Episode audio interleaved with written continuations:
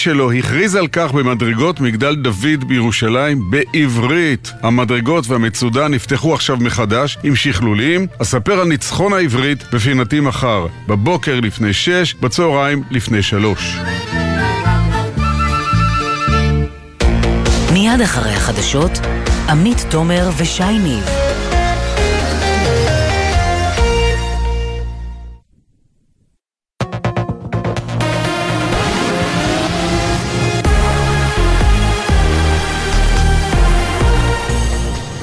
גלי צה"ל לשעה 6, שלום רב באולפן עדן לוי עם מה שקורה עכשיו. תם יום העדות הראשון של מילצ'ן בתיק 1000. הפרקליטות התייחסה להדלפה על סעיף השוחד וטענה, זה פוגע בניהול התקין של המשפט. עם סיכום היום, כתבתנו לענייני משפט, תמר שונמי. איש העסקים מעיד כי ראש הממשלה נתניהו אמר לו שהיועץ המשפטי לממשלה אישר את קבלת המתנות, שתחילה ניתנו מיוזמת מילצ'ן, אך לאחר מכן כמותן הלכה וגדלה, עד שהדבר הפך לשגרה, כך כלשונו. החקירה הראשית של מילצ'ן על ידי התובעת הראשית ליאת בן ארי תימשך גם מחר. בתוך כך, התביעה הגישה בקשה לבית המשפט לערוך מעתה כל דיון בין השופטים לצדדים תוך כתיבת פרוטוקול, וכינתה את הדיווח על הערת השופטים לגבי סעיף השוחד מגמתי, לא מדויק ופוגע בניהולו התקין של המשפט. ראש הממשלה בנימין נתניהו התייחס הבוקר בפתח ישיבת הממשלה לקריאתו של השר לביטחון לאומי בן גביר לרוץ אל הגבעות, ואמר, הפעולות האלה מערערות על הסדר ואינן מקובלות עליי. ראש השב"כ לשעבר יעקב פרי הגיב ביומן הערב, יש מי שמפרשים את האמירה של בן גביר כהתרת דם. הייתי מצפה מנתניהו ליותר. אם אתה מתייחס לקריאה של בן גביר אה, לעלות על הגבעות יש הרבה מתנחלים שמפרשים זאת כדמם של הפלסטינים מותר. הייתי מצפה מראש הממשלה שיהיה הרבה יותר תקיף. שלא רק יסתפק בהודעה לקונית בישיבת הממשלה, אלא שיזמין אליו את ראשי המתנחלים ויאמר להם בצורה שאינה משתמעת לשתי פנים שהם צריכים לעשות כל שלאל ידם להפסיק את הפעילויות האלה ראש לשכת עורכי הדין המטבח הרגיב אצל ירון וילנסקי לאישור הצעת החוק לפירוק לשכת עורכי הדין וקרא, זה נוגד את הדמוקרטיה. זה לא חוק שכאילו נגדי, אבל הוא נגד הדמוקרטיה. הנוסח עצמו הוא לא מה שמשנה. הכוונה הלא דמוקרטית היא מה שמשנה, רוב האנשים רוצים דמוקרטיה. אני אומר לך, זה חוק לא דמוקרטי, זה התנהגות בריונית, כי היא באה יום אחרי בחירות דמוקרטיות בלשכת עורכי הדין, וזה סימבולי שיום אחרי הבחירות, שהם חיכו לראות מי היושב ראש, ולפי הטעם מנסים לחוקק חוק, זה מראה לך, זה סימבולי, למה הציבור מתקומם נגד חקיקה אנטי דמוקרטית. האלימות בחברה הערבית. המשטרה עצרה שלושה חשודים ברצח, בחשד לביצוע הרצח הכפול בכפר נחף. כתבנו בחיפה קובי מנדל מזכיר ששני גברים בשנות ה-60 וה-70 לחייהם נורו למוות. הרקע הוא ככל הנראה סכסוך מתמשך בין משפחות. מוקדם יותר, או מאוחר יותר, סליחה, גבר נפצע קשה מירי לעבר מסעדה בשכונה אחרת. שני החשודים הותירו אחריהם את הקטנוע ונמלטו. המצוד אחריהם נמשך גם בשעה זו. כתבנו אדם פראג' מזכיר כי נרצחו 106 קורבנות בחברה הערבית, לעומת 46 בתקופה המקבילה אשתקד. כדורגל מאליפות אירופה עד גיל 21. בעוד שעה נבחרת ישראל תפגוש את נבחרת אנגליה במסגרת המשחק השני בשלב הבתים, ואחרי שהשיגה במחזור הקודם תוצאת תיקו אחת מאלופת אירופה המכהנת גרמניה. כתב חדשות הספורט יוסי ריס מציין כי במשחק נוסף שיערך בשבע, גרמניה תתמודד נגד נבחרת צ'כיה, שתפגוש את ישראל במשחק הבא, והאחרון בשלב הבתים. מזג האוויר מעונן חלקית עד בהיר, הטמפרטורות תהיינה רגילות לעונה. אלה החדשות.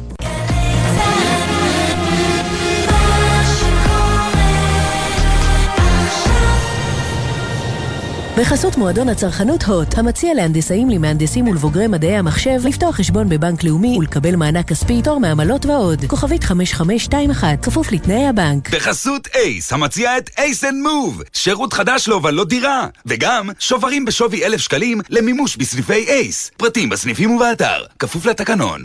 עכשיו בגלי צה"ל, עמית תומר ושי ניב עם החיים עצמם.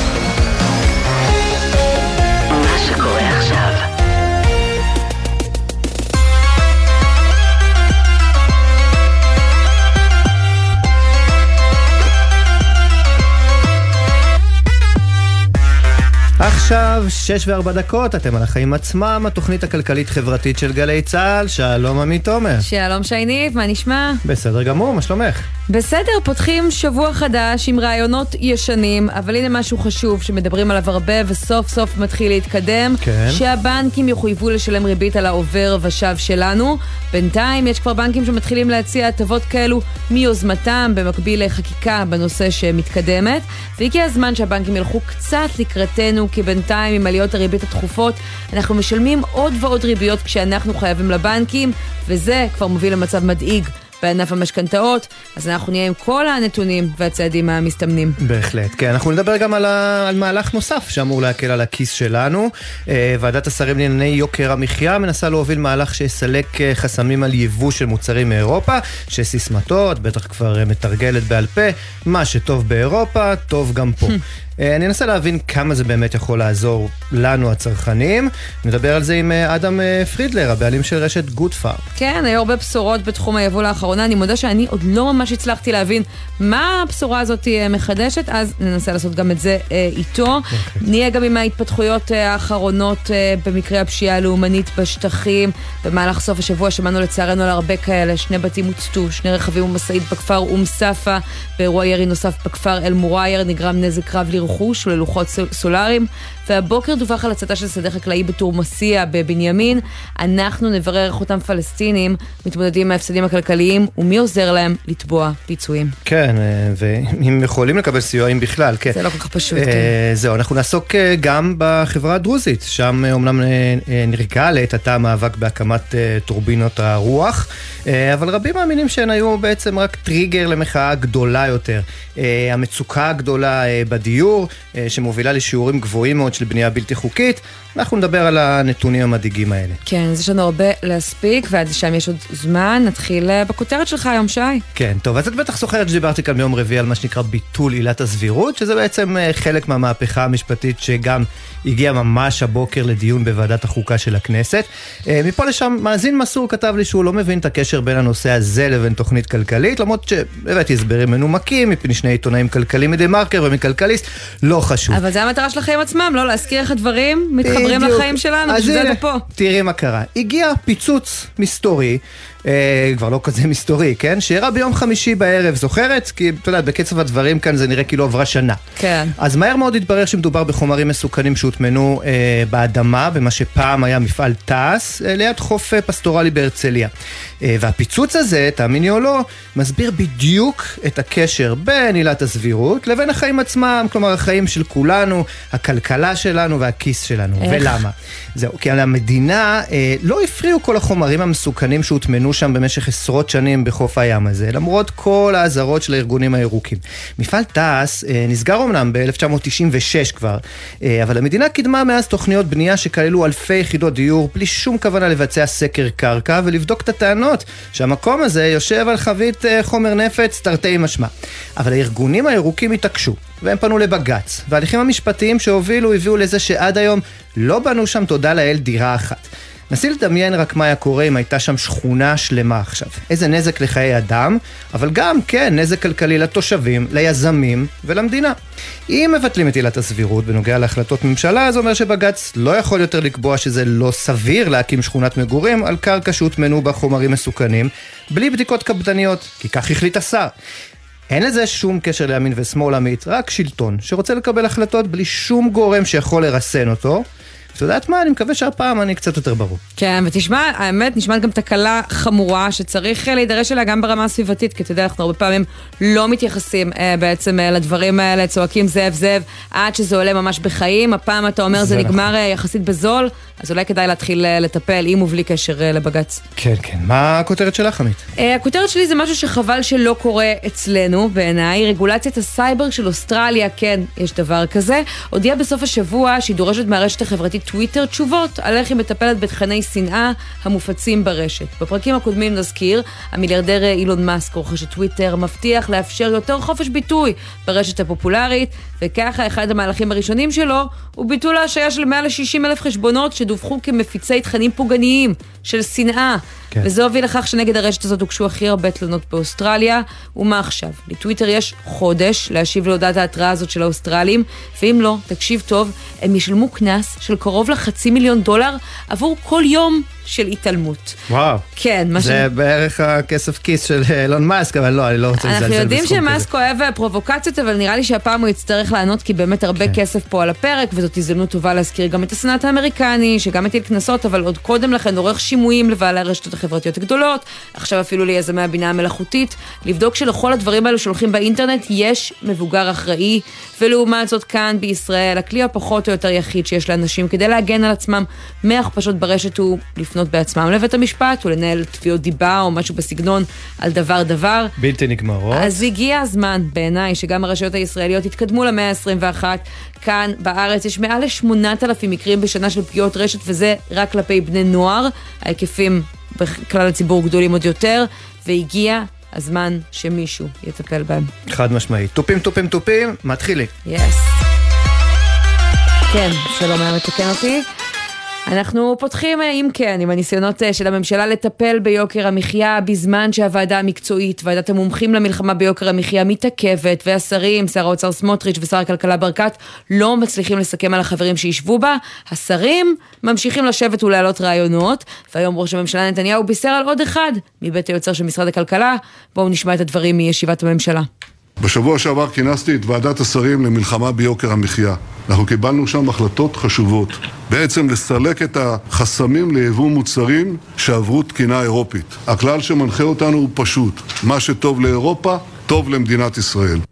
זה נשמע טוב. בסיסמאות הוא תמיד טוב אגב. זה עושה לי תשבו, כי בסופו של דבר הבטיחו לנו גם בממשלה הקודמת רפורמת יבוא ענקית שתחתוך את המחירים, שתחתוך את הבירוקרטיות.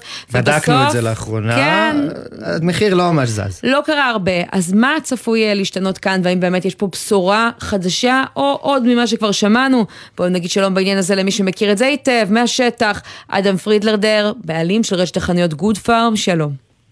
אהלן, ערב טוב. אז מה, אתה אופטימי מהצעד הזה שהממשלה אה, מבשרת עליו עכשיו? אנחנו לא מעט שנים בענף הזה ושמענו על כל מיני סוגי רפורמות וחלקם באמת ליווינו בצורה קצת יותר קרובה. אני לא נוטה לפתוח שמפניות לפני שבאמת רואים משהו שקורה הלכה למעשה כבר אה, מה שנקרא, אני חושב שהיינו בכמה רפורמות, אני אומר רפורמות במרכאות כפולות, שכבר אה, כולם חגגו ובפועל הלכה למעשה המלל שנכתב שם היה די ריק מתוכן ובאמת לא קידם שום דבר ואתם רואים הלכה למעשה שזה לא שנהיה קל לייבא, לא יבוא מקביל ואני שומע גם לא, לא יבוא רשמי. אבל אתה יודע מה, לפחות על הנייר. הצהרות פוליטיות זה נחמד אבל, אבל, אבל המציאות היא קצת יותר מורכבת. אני כן יכול להגיד לכם ש...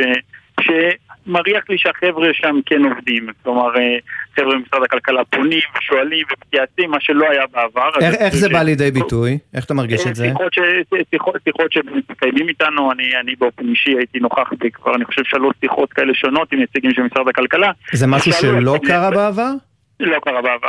בעבר... אה, היינו בדיונים פתוחים לכלל הציבור, אני יודע, היה דיונים בכנסת שהתנהלו, ובעיקר היו שם צעקות ובלאגן, ולא באמת היה, היה לא היה נראה שמישהו יושב, מקשיב ובאמת מבין את, את הקשיים. אז, אז את התהליכים האלה כן קורים בדבר הזה, אבל להגיד לכם שזה פה מתחת לאף שלנו ואנחנו נרגיש את זה מחר בבוקר כצרכנים, אני, אני זה גם המקצוע שלי, אבל כצרכנים אני חושב שזה עוד מוקדם. אבל מדי. תסביר לי למה, כי גם לי נשמע שיש להם לפחות כוונות טובות אה, בסיפור הזה, לפשט אה, בירוקרטיות, אה, רגולציות, אה, ואני תוהה קודם כל, רגע לפני השמפניות והקביעות החד משמעיות, ברמת הפרטים הקטנים, מה שונה כאן מאותה רפורמת יבוא גדולה שהבטיחו לנו אז וכבר נכנסה לפועל? מה החידוש? אז, אז מה, בעצם צריך להבין ש, שאנשים רואים ואומרים יבוא, אבל לא מבינים שבעצם מדובר על כמה גופים שונים בתוך המדינה שעובדים ולכל אחד יש את הדעות שלו, את הרצונות שלו, וכל אחד עומד על הרגליים האחוריות שלו. גם היום גופים, כשאמרו פישטנו תקנים וקיצרנו את הדרך, אוקיי. יש לך משרד הכלכלה, יש לך את מכון התקנים, יש לך אה, את משרד הבריאות. כל אחד, תביני שכל אחד מהגופים שאני מציג לך, יש לו אינטרסים משלו, יש לו אה, לובעים משלו, וכל אחד, אה, וקשה להם לתקשר ולהחליט אחד עם השני. אז נראה שפעם, ש, שצריך גוף מתכלל שיראה את כל האירוע הזה, כי בסוף אנחנו כיבואנים, לא מפריע לנו אם עומד מאחורי זה מכון התקנים או עומד מאחורי זה, זה משהו של, של משרד הכלכלה. אנחנו רוצים פתרון מהיר, אפקטיבי ויעיל על מנת להביא סחורה בזול וכמה שיותר מהר. תשמע, הזכרנו... אנחנו... הזכרנו את הנתון הזה לא מזמן, לפי דוח אה, מבקר המדינה, המחירים כאן, לפחות בתחום המזון, גבוהים ב-51% ביחס לאיחוד האירופי. זה המון. אגב, ביחס ל-OECD זה משהו כמו 37%, שגם זה, תסכים איתי, הרבה מאוד מאוד. בהחלט.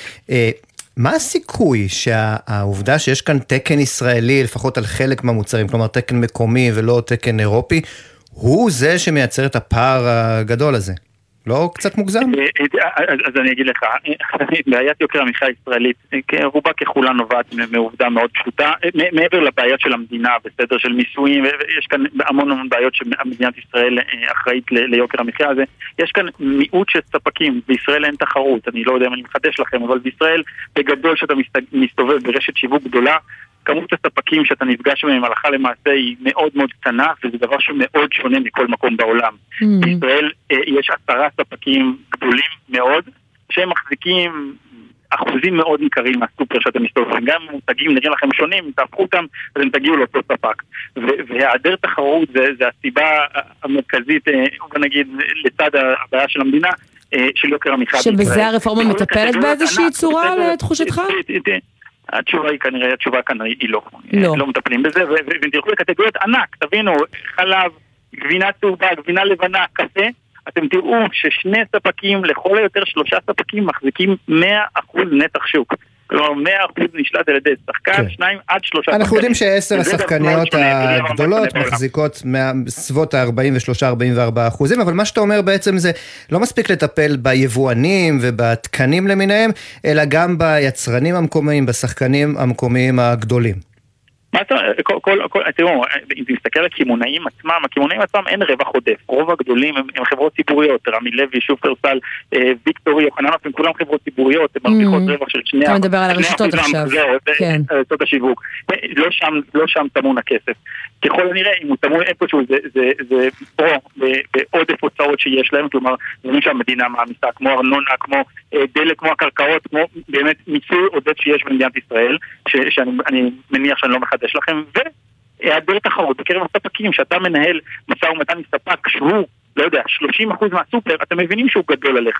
כן. הוא חזק ממך במשא ומתן, והוא קובע, הוא, הוא הלכה למעשה יכול להכתיב את השוק. ואדם, אה, אתם בגוד פארם בעצם מנסים לשנות את זה על ידי אה, הבאת יבוא מקביל אה, לישראל, דיברנו על זה לא פעם, לאחרונה נעשה איזשהו שינוי גם בתחום הזה, בעצם הכנסת אישרה הטלת קנסות עד 100 מיליון שקלים ליבואנים שיפגעו ביבוא מקביל.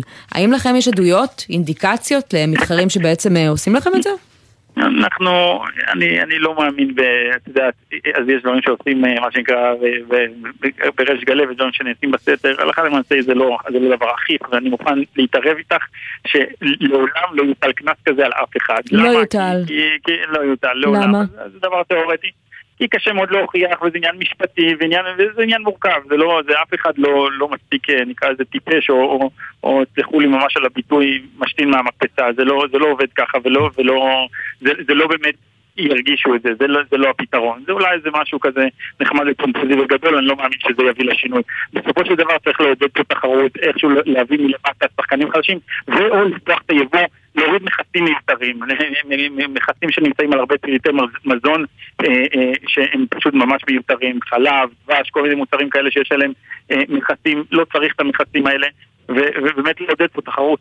ראינו, ראינו שבסיבוב האחרון, כלומר הממשלה הקודמת שיצרה את אותה רפורמה גדולה ביבוא מזון, החריגה חלק מהמוצרים שאתה הזכרת עכשיו, באמת כמו החלב. אני חייב לשאול אותך, אה, ראש הממשלה אמר היום אה, בהודעת הפתיחה שלו בישיבת הממשלה, אנחנו נחוקק, אנחנו נוריד, אנחנו נטפל, הכל היה בלשון עתיד.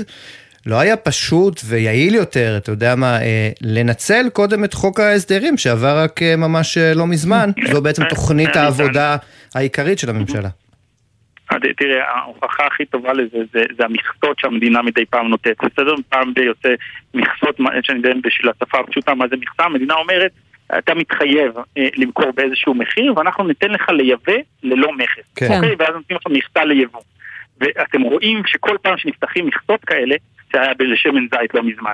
ואתם רואים שבבת אחת, אה, אה, אה, אחת הרשתות באמת באה ומכרה פתאום שמן זית ב-11.90 אם אני לא טועה. Mm. במקום, אני לא יודע, 20 שקלים שנקרא בדרך כלל. מה זה הפער הזה? זה, זה, זה המכסה שהביאו להם. אז, אז אתם רואים שזה מביא הלכה למעשה להורדת מחירים. כן. המכס המיותר, אז אם מלכתחילה לא היה את המכס הזה, יכול להיות שהמחיר היה פשוט נמוך מלכתחילה. השוק הוא מאוד מאוד תחרותי.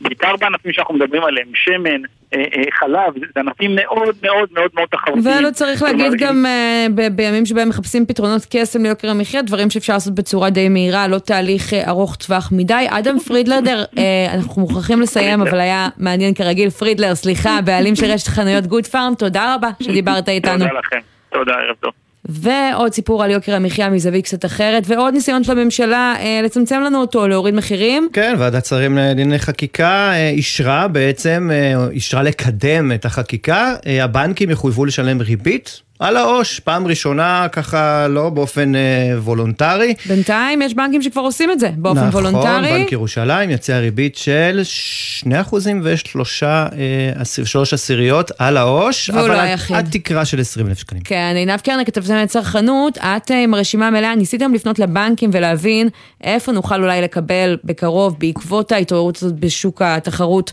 אה, של הבנקים, ריבית על העובר ושב גם כן, שלום.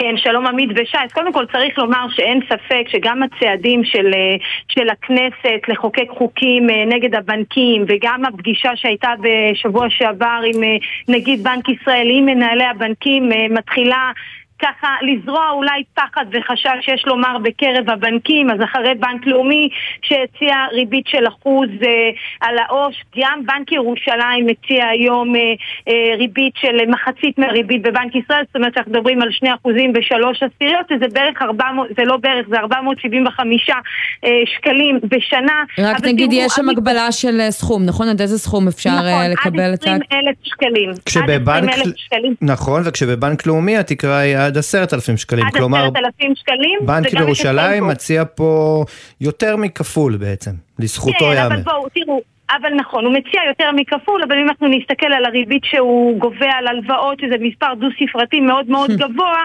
אז לא בטוח שזה באמת איזה משהו שככה מנחם את הלקוחות, וגם אל תשכחו שזה עד 20 אלף אה, שקלים, זה מוגבל אה, בסכום. אז עינב, מי אולי מנסה להשוות ולהעלות? מה קורה בבנקים האחרים?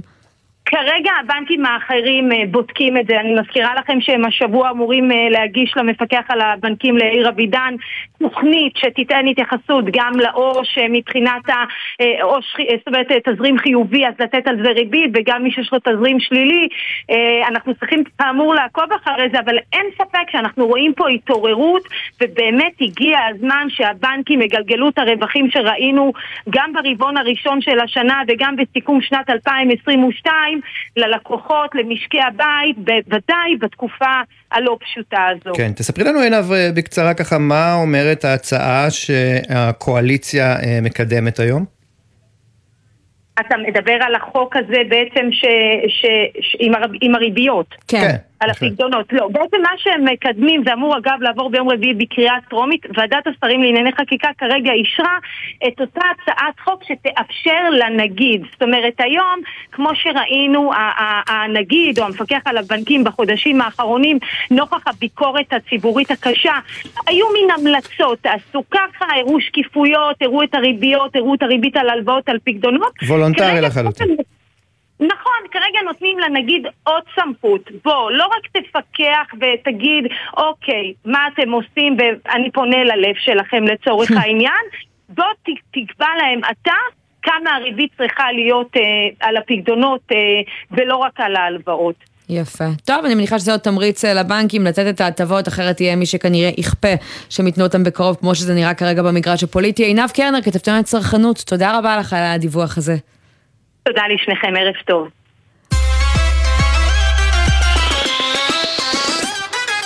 טוב, ובזמן- משכנתה אין לך עדיין, נכון? עדיין אין לי, לא. אז אה, כי אנחנו רואים אה, זינוק ככה די משמעותי במספר ישראלים שעושים את מה שנקרא מחזור כן. משכנתה. וצריך להגיד, יש קשר ישיר לאייטם הקודם. בהחלט. כי בזמן שאנחנו בעצם לא מקבלים מספיק ריבית אה, על הכסף שלנו ששוכב בבנק, שאנחנו חייבים לו, הריבית רק הולכת ומתייקרת. אה, ובזמן שדניאל חשבילי, המפקח על הבנקים החדש, יצטרך להכריע בסוגיית העובר ושב, בצד השני של בנק ישראל, מפרסמים באמת נתונים מדאיגים על זינוק של קרוב ל-45% תוך חודשיים באותו מחזור משכנתאות. אז אנחנו רוצים לדבר בעניין הזה עם נופר יעקב, יושבת ראש התאחדות יועצי המשכנתאות, שלום. שלום וברכה. הנתונים האלה מפתיעים אותך? אה, לא, אנחנו בהחלט רואים אה, מגמה שנמשכת אה, מדי חודש, שהציבור מחפש פתרונות להתמודדות עם העלייה בהחזר החודשי, ובעצם הפתרון הכמעט יחיד שיש לו זה לבצע מחזור של המשכנתה. ועדיין, מה קרה ואנחנו- בחודשיים האחרונים? כי אנחנו הרי נמצאים באירוע הזה של עליות ריבית כבר אה, שנה שלמה, אז מה, אה, האסימון אה, נפל רק עכשיו? ההתמודדות, ההצטברות של העליות אחרי עשר העלאות רצופות, ההתמודדות עם העלייה של ההחזר החודשי, הרזרבות נגמרו, העזרה מהמשפחה, ובהחלט אה, צריך למצוא פתרון, והפתרון שיכול להקל על ההחזר החודשי זה בעצם לעשות שינוי של אה, תנאי ההלוואה הקיימים למשכנתה אחרת. אנחנו רואים עכשיו בהחלט מגמה, אה, במד... שינוי במדיניות של הבנקים בתוך, ה... במחזורים בתוך הבנקים. אז עוד לפני זה- זהו, בואי, בואי נסביר באמת שנייה, מה זה, מה זה מחזור משכנתה? מה זה אומר? זה אומר שאנחנו מחזירים את המשכנתה בתנאים שקיבלנו. לצורך העניין, אם אנחנו קיבלנו אה, משכנתה ברכיב הפריים, חצי מיליון שקלים במסלול של פריים, שהיום הפריים הוא ריבית של 6.25%, כן. ואנחנו רוצים ללכת למסלול אחר. אה, משתנה כל חמש שנים לא צמודה או קבועה צמודה, פשוט אנחנו מחזירים את החלק הזה לבנק ולוקחים כסף חדש. כלומר, לשנות את התמהיל. אותו. לשנות, בדיוק, לשנות את הרכיב של, ה, אה, של המשכנתה על מנת לקבל רכיב עם החזר חודשי נמוך יותר כדי שנוכל לעמוד בתשלום. מה האינטרס של הבנקים לזרום איתנו על זה? אז גם הבנקים, אה, כמו שאמרתי, שינו מדיניות ויש אה, מקום וצורך בהחלט לעשות שינוי. אבל למה? כי הם מבינים להקל. שאחרת אנשים פשוט לא יוכלו לא להחזיר נעמוד. את הכסף? בהחלט, בהחלט. הקושי אה, גדול. אנחנו גם רואים, חוץ מהקושי בהחזר החודשי הקיים, אנחנו רואים היום שהמשכנתאות בסיכון גבוה הולכות וגדלות, הריבית הגבוהה מקשה על המשכנתאות החדשות, על המשכנתאות הקיימות, והפתרון היחיד שיכול אה, להקל על משק הבית זה לעשות שינוי של המסלול שהתייקר למסלול שהריבית בו היא נמוכה יותר, הוא לא בהכרח הזול ביותר בסוף התקופה. כן. אם אנחנו ניקח את רכיב הפריים שהוא על אה, 6% בממוצע וניקח מסלול צמוד מדד. אפשר גם להאריך את התקופה בשביל אה, החזרים ככה נמוכים יותר כל חודש? אז היום תמיד. הבנקים מאפשרים, הבנקים היום מאפשרים להאריך משכנתה, אה, הטווח המקסימלי שלה הוא 30 שנה. כן. היום הבנקים מאפשרים הערכה של הרכיב הפריים במשכנתה עד 30 שנה בלי שינוי של תנאי ההלוואה. לדוגמה, אם יש לי במשכנתה אה, רכיב של פריים מינוס חצי ונשאר לי 25 שנה, אז הבנק יכול להאריך לי את זה ללא שינוי. במרווח, במינוס חצי, ללא שינוי בתנאי ההלוואה, פשוט להאריך אותו. אז זה גם פתרון שקיים, אבל יותר ויותר אנחנו רואים אנשים משנים את המסלול מפריים, עוברים למסלולים אחרים שההחזרים שם הם אה, נמוכים יותר שינוי? ומאפשרים... אה, שינוי לטובה של אה, נוסחת הפריים, יש איזשהו סיכוי לקבל או שבעיתוי הזה בטח שלא? כן, כן, אנחנו גם רואים שינוי בהטבה, במרווחים, מה שנקרא, גם במסלולים המשתנים. אם בעבר היינו מקבלים, אה, אה, העוגן היה, תוספת של הבנק היה באזור ה-1.5, היום זה באזור ה-0.8. כן. אז בהחלט אנחנו מרגישים ששימור הלקוחות בבנק הוא... אה, חשוב וקריטי, וכמובן, כמובן, התחרות הגבוהה אה, למשכנתאות חדשות בבנקים. תחרות גבוהה? ש- ככה את אה, מרגישה? כי אנחנו לא רגילים שהבנקים אה, מחזרים אחרינו. היום הם מחזרים אה, היקף העסקאות במשכנתה אה, מהנמוכים שידענו בשנים האחרונות, ובהחלט אנחנו רואים את הבנקים נלחמים גם על הלקוחות הקיימים וגם על הלקוחות החדשים. אז נופר, תני לנו ממש לסיום איזשהו טיפ למי מתאים למחזר משכנתה, אולי מה המחיר של זה בכל זאת, למי לא, שמאזין לנו עכשיו. אולי לא לקחת בכלל, גם זו אופציה. ברור. Uh, תשמע, בסופו של דבר, הרבה שואלים אותי אם זה הזמן לקנות דירה. אנחנו רואים עכשיו שאנחנו בהחלט בשוק של קונים, היכולת משא ומתן של הקונים היא מאוד חזקה גם מול המוכרים וגם מול המשכנתה uh, בבנק. אז מי שנמצא לקראת רכישת דירה בהחלט יכול uh, לנצל את המצב לטובתו, למשא ומתן קשור. אבל אם אני כבר תקוע ו... עם משכנתה, מה לעשות? Uh, היום מחזור זה הפתרון היחיד שבהחלט יכול להקל על ההחזרים החודשיים, כיוון שההקפאה של המשכנתה יכולה uh, להוות סיכון עבורי מאוחר יותר, כי מה שקורה, אנחנו עוצרים בשלב הזה את התשלומים, אבל אחר כך אנחנו נדרשים לשלם תשלומים גבוהים יותר. כן. הלוואה הלוואה נקודתית היא גם יכולה להיות פלסטר עכשיו ולעזור לי, אבל אם יש לנו בעיה בתזרים החודשי, אז בהחלט צריך לבחון את הנושא הזה כן. אה, לעומק, להתייעץ עם איש מקצוע. ולראות אה, מה הדרך שתיתן לי את הפתרון הכי נכון להתמודד עם ההחזרים החודשיים. וצריך לזכור שבימינו הריביות גבוהות, מה שנקרא, יש מקרים שבהם צריך כמובן לקחת אה, הלוואה, אבל אסור להיות עם יד אה, קלה מדי על ההדק אה, הזה. נופר יעקב, יושבת ראש התאחדות יועצי המשכנתאות, תודה רבה לך על הדברים האלה. אנחנו יוצאים לכמה תשדירים ואז נהיה עם הפלסטינים בשטחים, כמה עולה להם הפשיעה הלאומנית, עם הדרוזים ומצוקת הדיור שם, וגם מצוקת העיתונאים. אחד העיתונים החשובים בעולם הבלתי גרמני מחליף עיתונאים בבינה מלאכותית. מתי זה יגיע אלינו? נהיה כאן אחרי התשדירים בינתיים, עד שיחליפו אותנו בבינה מלאכותית. תבואו.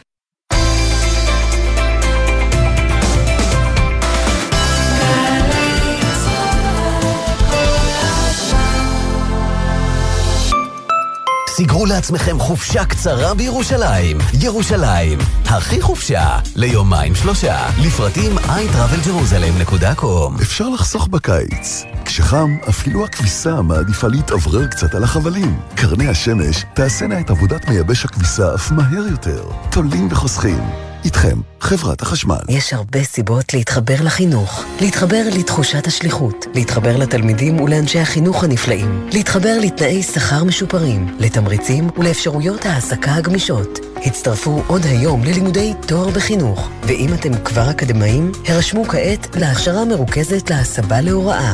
זה הזמן להשפיע באמת על העתיד שלכם ועל דור העתיד. בואו להתחבר לחינוך. לפרטים נוספים, חפשו בגוגל אתר שער להוראה של משרד החינוך.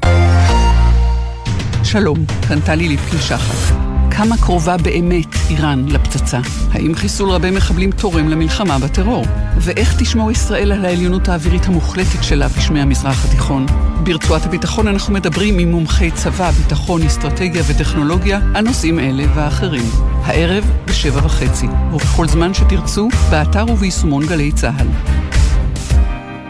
עכשיו בגלי צה"ל, עמית תומר ושייני עם החיים עצמם.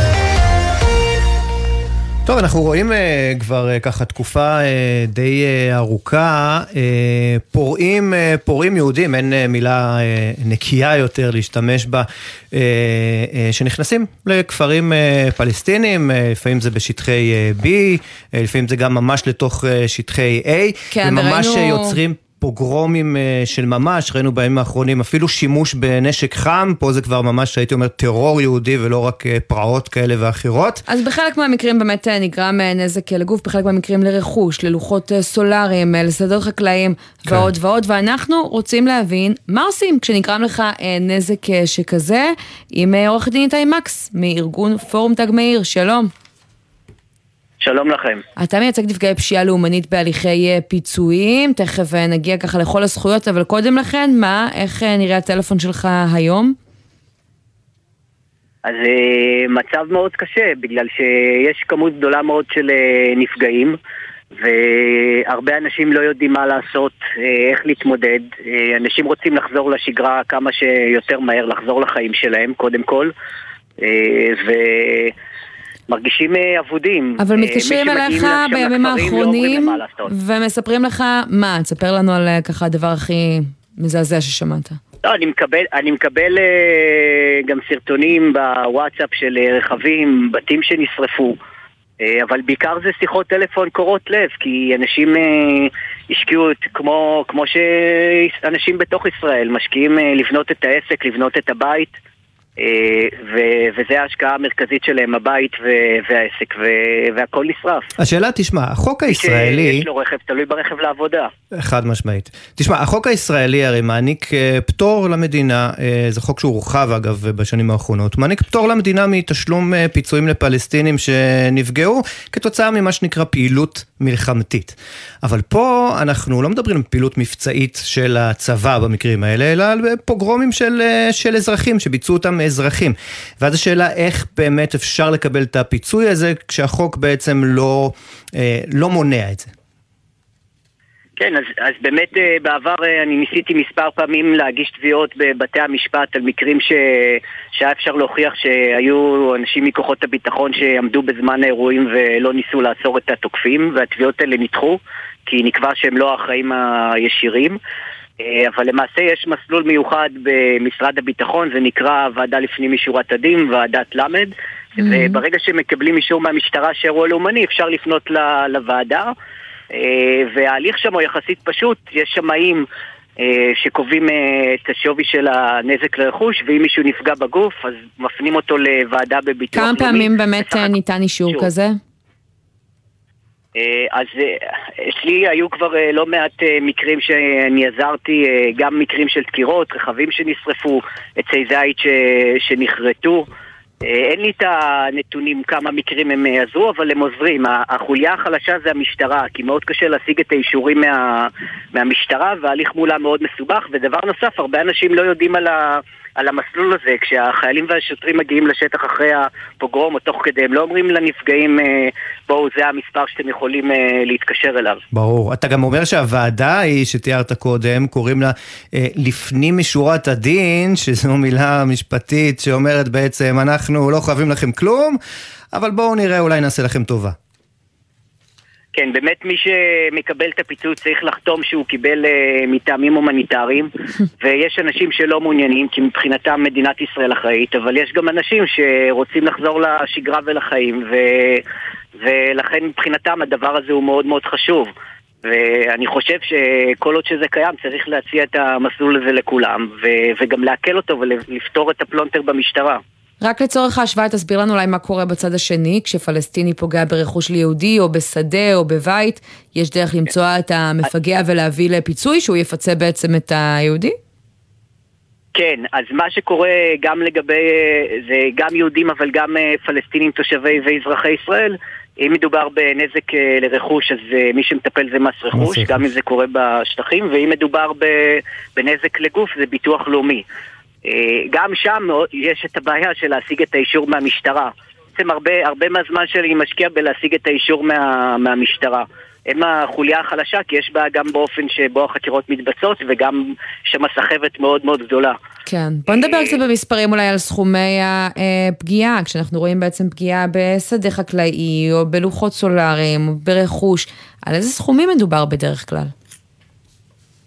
זה באמת uh, משתנה מ...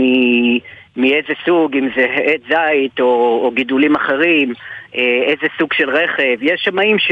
שקובעים. ו... וסך הכל ההליך הזה הוא הליך, uh, הוא, הליך, הוא הליך סדור. זאת אומרת שברגע שמצליחים להשיג את האישור מהמשטרה, אז הוועדה מתפקדת. זה לוקח זמן כי יש שם מעט כוח אדם, אבל האנשים שם בסדר, יש שם עורכת דין מאוד נחמדה, ו...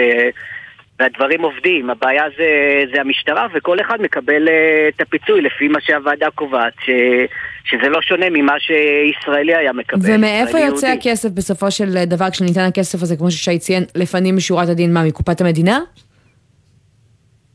הכסף יוצא מקופת המדינה, וזה הסדר שהתחיל ב, בשנת 99. שישראל רצתה אה, למצוא מסלול איך לפצות על רקע עלייה במקרים של פשיעה לאומנית אה, יהודית כלפי פלסטינים, ו... וזה יוצא פשוט מתקציב שמשרד האוצר אה, מקצה. כן. אבל צריך להגיד שזה מוסדר בנוהל, זאת אומרת, אה, אה, זה לא מעוגן בחוק, יכולים מחר גם להחליט לבטל את זה. תאמר לי, מבחינת היכולת לקבל אה, פיצוי, זה משנה אם האירוע הלאומני קרה אה, בשטחי A, B או C?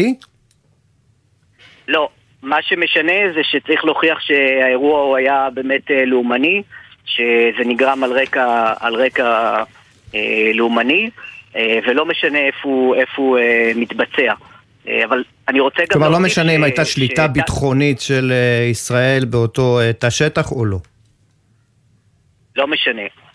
ובאמת, מה שאתם אה, תיארתם, אה, זה, זה קורה בכל מקום. אנחנו רואים עכשיו את אירועי, אירועי ענק שמגיעים מאות, אבל אה, כל הזמן יש אירועים גם יותר קטנים שמגיעות חוליות, הרבה פעמים גם רעולי פנים.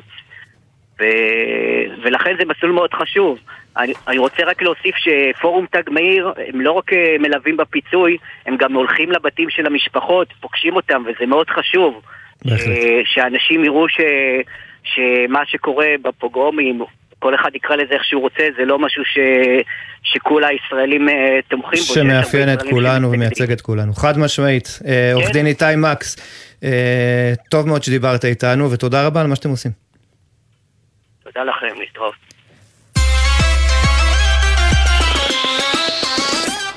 ומהשטחים אנחנו קופצים לרמת הגולן, שם הייתה סערה בשבוע שעבר סביב טורבינות הרוח שרצו להציב בכפרים הדרוזיים. זה נפתר והמחאה שקטה, אבל זה היה רק מין, אה, אתה יודע, נפטר לעת קש. עתה, צריך לומר, ראש הממשלה נתניהו בעצם כן. הקפיא את הסיפור הזה של העבודות של של הטורבינות עד חג הקורבן נדמה לי, אבל באמת כרגע יש שקט. אז עכשיו כשהמחאה אה, הבוערת, מה שנקרא, ירדה לפחות זמנית מהפרק, זה הזמן לעשות אה, אולי איזשהו זום אין ולדבר על הבעיה היותר רחבה שקורית שם אצל הדרוזים ברמת הגולן, כבר עשורים בשל מצוקה בתחום הדיור, ואנחנו רוצים לדבר על זה עם וואג'י חלילה, רכז תחום הדיור בעמותת סיכוי אופוק. שלום.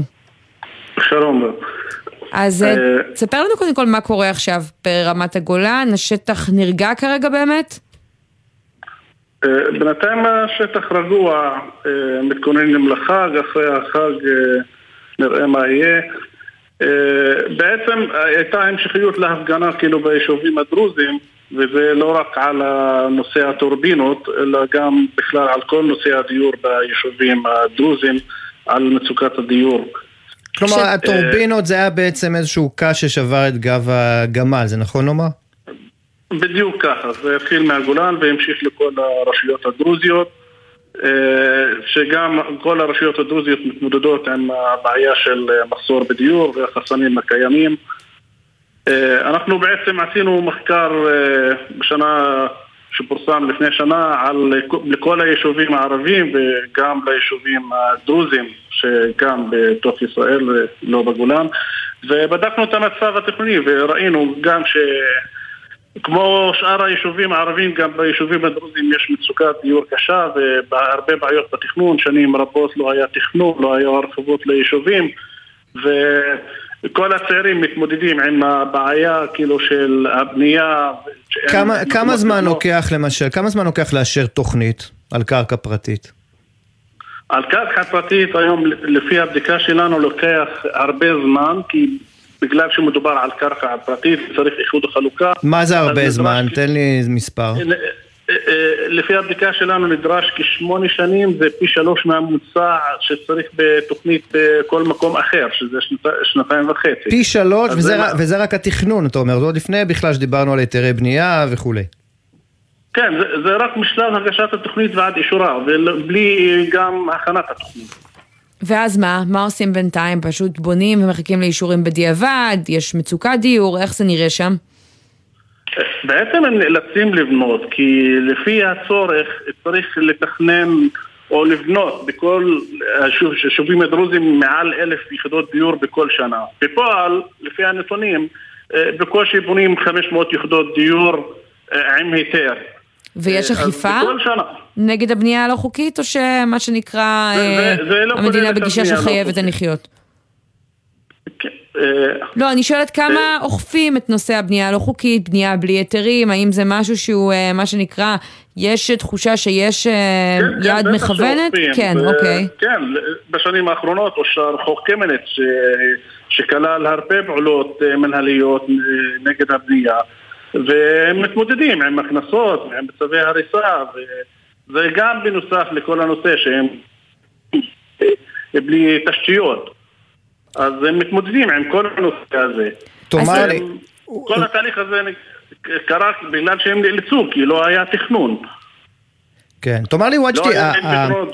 הצעירים הדרוזים אה, מוכנים לגור היום בבנייה רוויה, אולי אפילו במגדלים של אה, 12-15 קומות? כי אני קראתי למשל הבוקר שבמגזר החרדי בירושלים ראינו היום סנונית ראשונה, מגדל שאושר לבנייה בגובה 20 קומות בשכונה חרדית, משהו שבוודאי לא ראינו אה, אה, עד היום.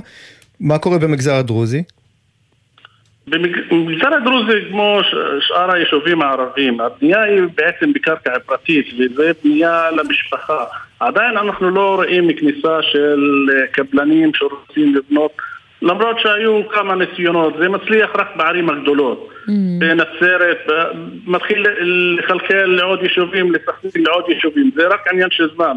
היישובים הדרוזים הם יישובים די קטנים, ממש כפרים שחיים אה, בצפיפות נמוכה, וזה כמו שאר היישובים היהודיים. אנחנו, שהם אנחנו רואים גם יישובים יהודים היום, אני חייב לומר לך, בין היתר באזור השרון, שכשרוצים לאשר היום תוכניות, מקצים לפחות חלק מהשכונות לבנייה אה, רוויה, כי אין מה לעשות, זה, ה, זה הביקוש, וזה גם נכון יותר מבחינה תכנונית כשמסתכלים קדימה. כן, אבל אני רוצה אולי לחזור אה, ככה באמת אה, לסיום לנושא של המחאה, כי אנחנו מדברים פה על בעיה שהיא באמת הרת גורל, עולה לאנשים בקורת גג לפעמים, ואני תוהה למה דווקא הטורבינות זה מה שהקפיץ אתכם, ומה הסיכוי שנראה בעצם מחאה יותר רחבה, גם על הנושא הזה.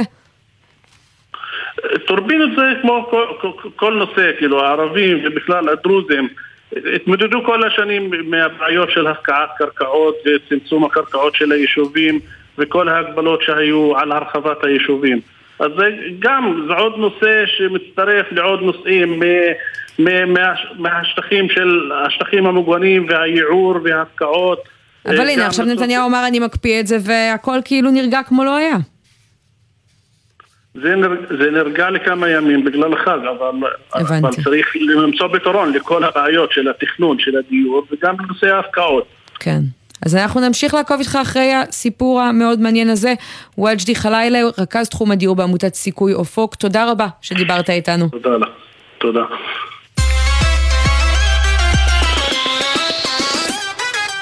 טוב, הביטוח הסיעודי של אה, קופות החולים, ככה אנחנו שומעים היום, עומד ממש בפני אה, קריסה. בקופת חולים אה, כללית המצב חמור יותר, מדברים על פחות משנה עד שהעסק ממש קורס. וצריך להגיד, ביטוח זה דבר שאנחנו אף פעם לא רוצים להתעסק איתנו. זה מין משהו כזה שאנחנו לא רוצים לחשוב עליו, בדיוק. שמחכה שם בשביל איזה יום שחור, אבל אז כשהיום הזה מגיע לא עלינו, אנחנו מבינים שאנחנו בבעיה גדולה אם אין לנו אגב, מספיק. במיוחד ביטוח סיעודי, כי זה כי באמת נראה לנו ככה מאוד מאוד אה, אה, רחוק, חלקנו, אה, אבל אה, הנושא מורכב מאוד, ואנחנו רוצים לדבר על זה עם אה, עורך דין אה, עדי ניב אה, יגודה. אהלן.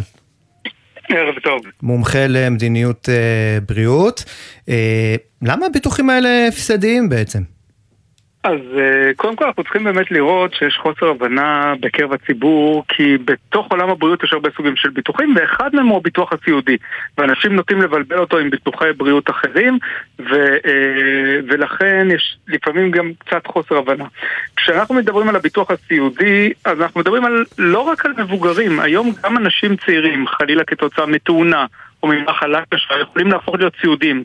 והרבה פעמים כשאומרים להם את הביטוח הסיעודי הם חושבים שהם מתייחסים לגילאי 70, 80, 90 וזו טעות לחשוב ככה. כן, הנה, גם אני עשיתי את זה עכשיו, ראית מה זה? יפה, ולכן חידדתי את הנקודה, שזה רלוונטי למעשה לכולנו, אה, ואגב, הרבה מהציבור לא יודע שכהטבה, קופות החולים בביטוח הסיעודי שלהם נותנות ביטוח חינם לילדים במידה ויש להורים. אבל למה אנחנו אה, היום מתעסקים עם זה? כי אנחנו רואים שנוצרה בעיה אקטוארית. למעשה, אנחנו אה, רואים שיש זינוק. אה, במימושים, זאת אומרת אנשים שמגישים תביעות לביטוח הסיעודי שנעשה דרך קופת חולים. כי אנחנו חולים יותר, כי אנחנו מבוגרים יותר, למה? אז, אז זה, זה שילוב מ- מכמה, מכמה סיבות. אני חושב שאחת זה יותר מודעות.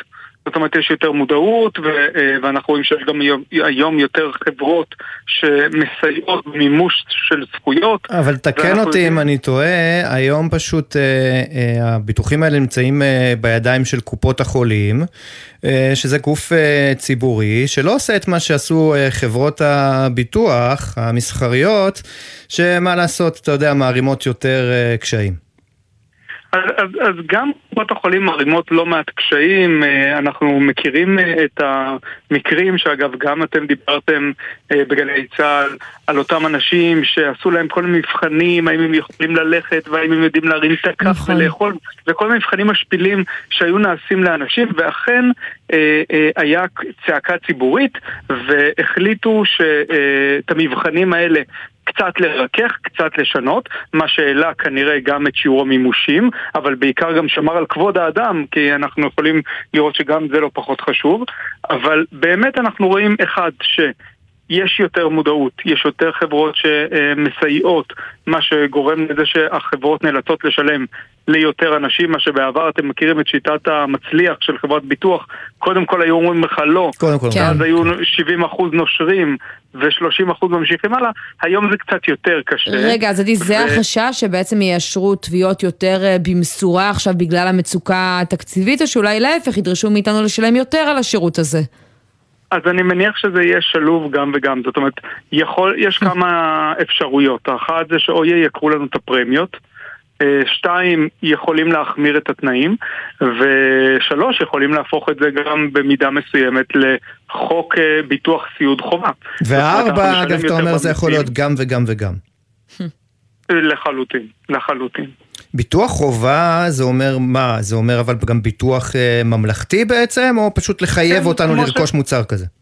כמו שיש לנו, כמו שיש לנו ביטוח אה, בריאות ממלכתי שמחייבים אותנו לשלם דרך התוש אה, משכורת אה, ואנחנו מקבלים את השירות בקופת חולים, יכול להיות שבמידה ויעלו את שיעור המיסוי, זה יעשה כדי לממן את הביטוח הסיעודי. אגב, אני חייב לציין, ויש לזה היבט חיובי מצד אחד ואתגר מהצד השני למערכת, אם אנחנו מסתכלים קצת מבחינת מספרים, בין 95 ל-2016 היה זינוק של 2.6 בתוחלת החיים של נזקקי סיעוד. מה זאת אומרת? ב-95 תוחלת החיים הממוצעת של נזקק סיעוד הייתה 18 חודשים, ב-2016 זה כבר קפץ ל-48 חודשים.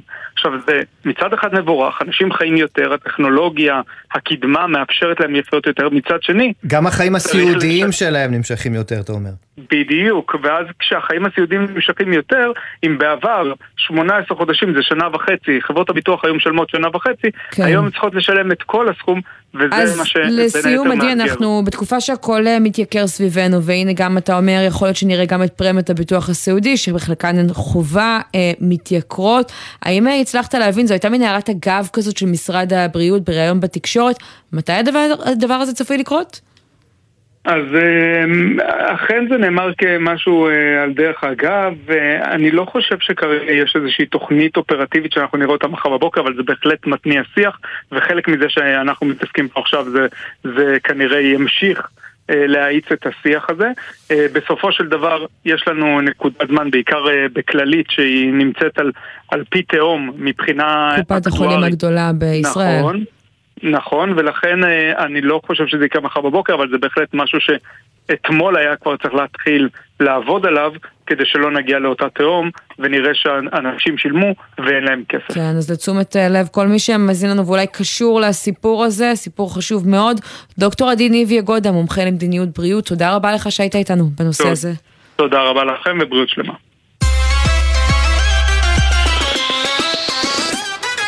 תשמע, אנחנו מדברים הרבה על AI כאן בתוכנית, הבינה המלאכותית, על מקצועות שאולי יהיו מיותרים, אה, ועל אה, כל מיני אה, דברים וקיצורי תהליכים שככה הבינה מאפשרת לנו. אנחנו תמיד שואלים את עצמנו מתי זה יגיע אלינו. אני רציתי להגיד שאנחנו תמיד חושבים שהמקצוע שלנו, אנחנו, לנו זה לא יקרה, אה, או לא, ככה לא. אני לפחות. לא, עיתונאים חוטפים תמיד. אז מסתבר שזה כבר קורה. אחד העיתונאים החשובים בעולם, הבילד הגרמני, מודיע שהוא יחליף עיתונאים בשלב הראשון משכתבים בבינה מלאכותית, כלומר, בדסק הגרמני כנראה נראה יותר עמדות ריקות ומחשבים פועלים בכוחות עצמם בקרוב, וכדי להבין עד כמה זה משמעותי ומתי זה יכול להגיע גם אליי או אליך, אולי אה, בעתיד אה, מה שנקרא שני רובוטים ישדרו את התוכנית הזאתי. אנחנו רוצים להגיד שלום לפרופסור נועם למרשטרייך לטר, ראש מרכז החדשנות באוניברסיטת רייכמן, שלום. שלום, ערב טוב. אז תשמע, אנחנו, רוצה- אה, כן, כבר הרגנו לעצמנו את המקצוע, יש לך משהו הנה, מעודד שמעתי- להגיד להגנתך? שמעתי את השיח, להגנתנו. כן. אני רוצה להרגיע את שניכם. שאם תהיו יצירתיים ותדעו להשתמש בכלים המדהימים שהבינה המלאכותית מעמידה לרשותכם, תוכלו לנצח בגדול את הרובוט העיתונאי. אז אתה יודע מה, עזוב את הבילד. איך עושים את זה? תן לנו כמה טיפים. בכל זאת, שנשאר רלוונטיים. האמת היא שהתחום הזה של אה, האם אה, רובוט עיתונאי יכול להחליף את העיתונאי האנושי זה נושא שאני כבר חוקר לכמה שנים, שפרסמתי ספר ב-2018, אה, רובוט עיתונאי, האם לעיתונאי האנושי סיכוי לשרוד, שתורגם גם באנגלית, גם בסינית. איך הספר הזה ב-2018 סוכר בתקשורת, אם בכלל? אני סקרנית. אם הבנו אז את גודל האירוע. היה, היה, לא, היה הרבה אירועי השקה ומאמרים, ועובדה שגם תורגם. אבל לא אמרו לך. אתה הוזה, אתה מגזים. לא, תראי, אני, אני 15 שנה הייתי דיקן המייסד של בית הספר לתקשורת באוניברסיטת רייכמן, ואני מלמד סטודנטים שלי על השפ... בינה מלאכותית והשפעתה על התקשורת, על כל תחומי התקשורת, כבר הרבה מאוד שנים. והאמת היא שהתחום הזה של אה, חדירה של עיתונאים רובוטים לתעשייה, לחברות המדיה, כבר מתרחש מ-2018. התחילו בזה חברות אמריקאיות, כיום יש כבר לפחות עשר חברות בעולם, בסין, ברוסיה, בגרמניה, באנגליה. הבילד הם לא הראשונים, וגם יש גם חברה גרמנית שכבר הקדימה אותם, שלחברות המדיה להעסיק עיתונאים רובוטים או תוכנות שבעצם יכולות גם לעשות את התחקיר העיתונאי וגם לכתוב את הנרטיב, את הסיפור. אבל איך? איך זה יעבוד? נגיד הבילד הגרמני עכשיו ירצו לשכתב אה, אה, כתבה או לעשות תחקיר, כמו שאתה אומר, צריך לדבר עם אנשים, אה, להיות אה, אה, בקשר, אה, לטפח מקורות. איך מחשב יכול לעשות את כל זה? צריך קוד אתי מיוחד. אז לא, המחשב לא, החיסרון של התוכנות האלה, שהן מסוגלות לנתח את כל המידע שקיים כבר ברשת. אז נניח אני אומר לעיתונאי רובוט שלי, אה, בוא תכתוב לי כת- כתבה, האם עיתונאי רובוט יכול להחליף עיתונאי אנושי. ואז התוכנה סוקרת את כל המידע שיש כיום בעולם ברשת אה, נכון להיום, מנתחת אותו וכותבת סיפור, ואני אגב עשיתי את זה ושאלתי את ה-Jet GPT האם עיתונאי רובוט יוכל להחליף עיתונאי אנושי והתשובה של התוכנה הייתה שלא כי העיתונאי רובוט לא מסוגל להיות יצירתי ולהיות עדכני וגם לא יכול... רגע, אבל עזוב יצירתיות, התפקיד של. עיתונאי זה לחקור, זה לחדש, זה לחשוף, זה לא להשתמש רק במה שקיים באינטרנט, אז אה, כאן יש אולי איזשהו פער, לא? יפה, את מציינת איך העיתונאי הקלאסי אמור לעבוד. היום יש הרבה עיתונאים שחיים מהפה של חברות יחסי ציבור, הם פשוט אוספים מידע וכותבים כתבה, עיתונאים כאלה לא ישרדו, אבל עיתונאים שהם יצירתיים, ידעו לחפש אינפורמציה חדשה, לראיין אנשים. התוכנות לא יראיינו אנשים, הם פשוט יסרקו את כל החומר, רעיונות שכבר נעשו נכון לרגע לפני הכתבה, ינתחו את זה ויכתבו סיפור יפה. והרובוט יכול לכתוב סיפור מאוד יפה, ולא רק זה, גם יכול להתאים אותו לקורא הספציפי. כן. כשאני אקרא עיתון, אה, כשאני אקרא מאמר בעיתון מחר בבוקר בוויינט, שכתב עיתונאי רובוט, הרובוט יוכל להתאים את הסיפור לפרופיל שלי, וכשאת תקראי את אותו מאמר, הוא יתאים את הסיפור לפרופיל שלך. רגע, אז קח אותנו ל- למספרים. נניח בעיתון הבילד, לא בדקתי זו הערכה, עובדים 500 עובדים. כמה משרות מתוכם אפשר להחליף בבינה מלאכותית, וכמה בכל זאת צריך חומר אנושי להערכתך? אני קודם כל רוצה להתייחס לסכנה שטמונה בזה. אני רואה בחדירה של עיתונאות רובוטית אסון לדמוקרטיה בעולם. כי העיתונאי הרובוט, הרובוטיקה, לא מסוגלת לעשות מה שאנחנו קוראים באנגלית fact checking. Mm. היא לא יכולה לבדוק אמיתות של אינפורמציה. היא, היא יכולה להכניס הרבה מאוד פייק ניוז. את יכולה לתכנת את העיתונאי הרובוט לכתוב, אה, לכתוב את הכתבות בהתאם לאיזשהו קו פוליטי מסוים. זה כבר כן. נעשה היום בכל מיני ערוצים. אנחנו מכירים את זה, גם עיתונאים אנוש- אנושיים עושים את זה. אבל בעיתונאות רובוטית, הפייק ניוז, האי בדיקת אה, אה, העובדות, נכונות של עובדות, יחגוג. ולכן אה, אני רואה בחדירה של העיתונות הרובוטית, וזה יקרה, כי זה כן. כלכלי מאוד. פרופסור... מול אה, הפייק ניוז אין ספק שצריך להילחם נועם וחזק. למלשטרייך, לט- לטר אני הייתי מדבר איתך כל השעה, אבל נגמר לנו הזמן, תודה רבה שדיברת איתנו, ונקווה שנמשיך לשדר ונוכל לדבר שוב, אתה יודע, שלא יחליפו אותנו. אבל זה לא נשלח לטר, לטר זה סנגור בעברית דרך אגב. כן. תודה רבה. תודה רבה. נגיד תודה גם למאיה שוקן שערכה את השידור הזה, עמליה זקס לוי, ברק בטש ואורי שילה הפיקו, על הביצוע הטכני היה בן שני. בדיגיטל מתן קסלמן, ומיד אחרינו 360 עם... עידן קבלר. אני עמית תומר, שי ניב, תודה רבה. תודה רבה. ביי ביי. בחסות הפניקס סמארט, המעניקה עד 45% הנחה בביטוח המקיף. כוכבית 5432, או חפשו הפניקס סמארט בגוגל. כפוף לתקנון המבצע, הפניקס חברה לביטוח בע"מ. בחסות מפתח דיסקונט, המציע חניה חינם בחניונים ברחבי הארץ אחר הצהריים ובסופי שבוע. כמפורט באתר הבנק, כפוף למינום שימוש בכרטיס. בחניונים נבחרים.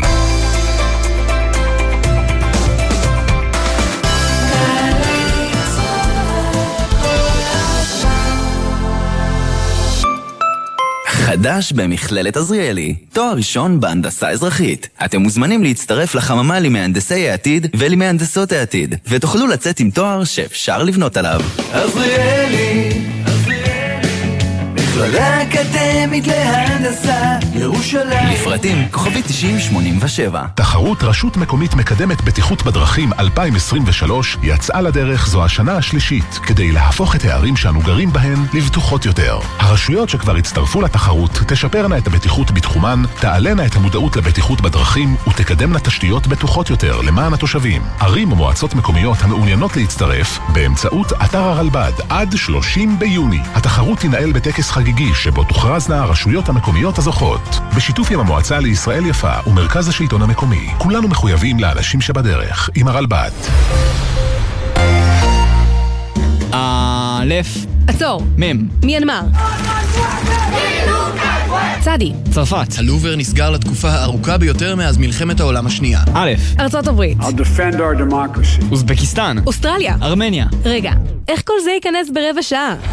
גלי צה"ל מציגה מסביב לעולם, מגזין חוץ שמסכם לכם את כל מה שקורה בתבל, ב-15 דקות בלבד. חמישי, רבע לאחת בצהריים. גלי צה"ל.